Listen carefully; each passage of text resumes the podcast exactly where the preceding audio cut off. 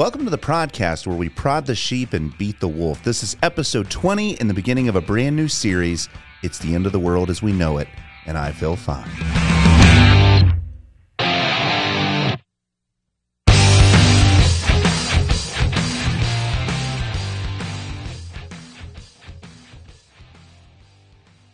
If we are the products of an environment, then it's fair to say that I was shaped by Vanilla Ice, MC Hammer, and dispensationalism, none of which have aged all that well.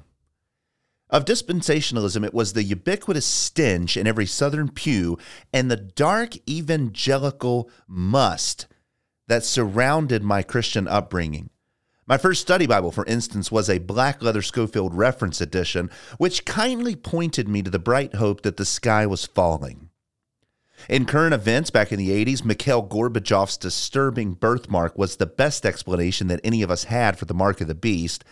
Credit cards and computer chips were ushering in a one world currency, and the dreaded Nicolae Carpathia was soon to step out of the shadows and make himself known to the United Nations.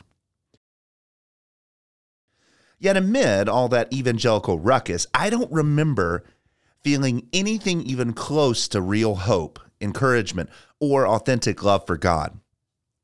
The only motivation that I had to live like a Christian was to make sure that I punched my upcoming ticket for the imminent rapture, which appeared to me more like an evangelical wonkavator than anything akin to hope.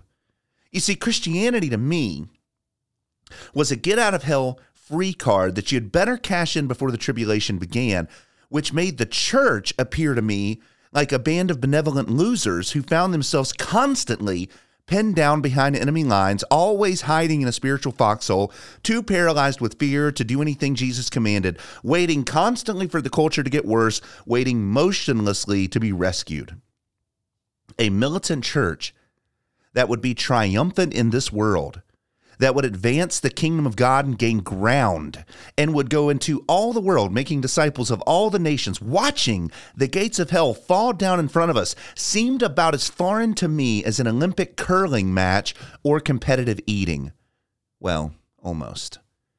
In truth, it wasn't until my late 20s that I began to question this popular late great planet Earth narrative of eschatological defeatism.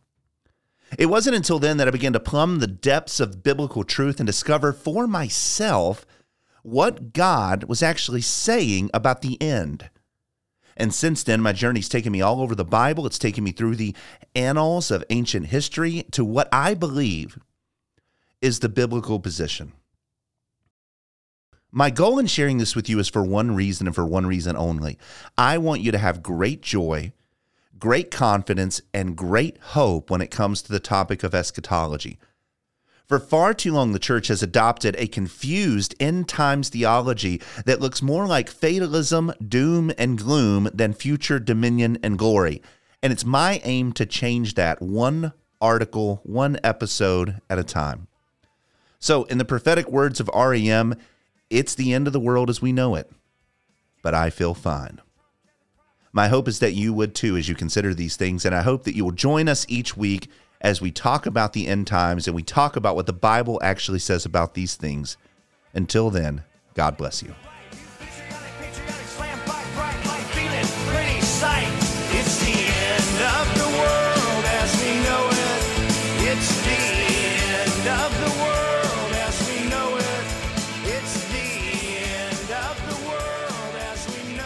Thank you so much for listening to this episode of the podcast. If you like what you've heard, share it on Twitter, post it on Facebook, write a pen pal about it, smash that like button, do whatever you want, but help us get the message out there to as many people as we can.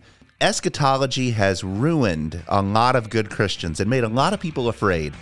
Our goal is to encourage you with hope, so share it. And I'll see you next time on the podcast.